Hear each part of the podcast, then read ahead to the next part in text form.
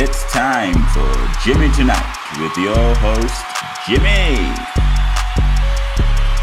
Welcome back to Jimmy Tonight.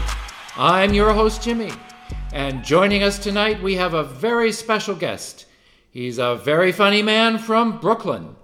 Ladies and gentlemen, making his late night debut, please welcome Aryan Raj Shakar. Hi. Any God people in the house tonight? Good for you, you know, whatever works. I don't judge. I think religion is super helpful in ways that we haven't even realized yet. My boy Yusuf, he's fasting for Ramadan this month. He can't eat or drink anything until sunset. His religion basically has a hardcore, once a year, all or nothing diet programmed into it. It's almost June, and he's like, he's ready for the beach. Okay. I realized that Islam might be the solution to the obesity crisis. Who knew? You know, it's what we needed all along.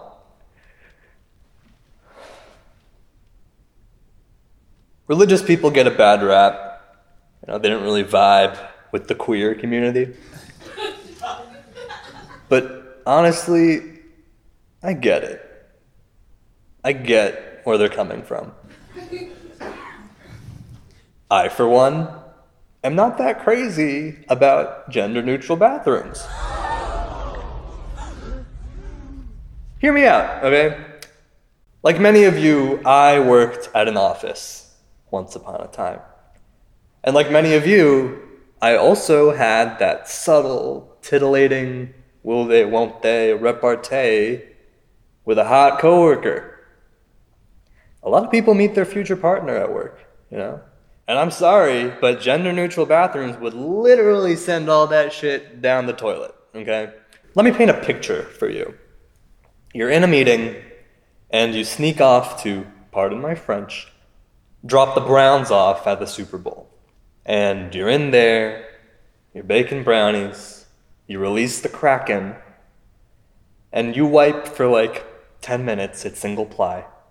And you emerge from your stall, lo and behold, standing by the sink, waiting for you to finish this whole time, is Veronica from HR your future wife until today, pretending like she didn't hear everything you did in there. So, yeah, fuck gender neutral bathrooms. Veronica is my soulmate. um, another thing, you know, I used to believe in equal rights for gay people, but honestly, I think they have more rights than me. They can flirt with my girlfriend right in front of me.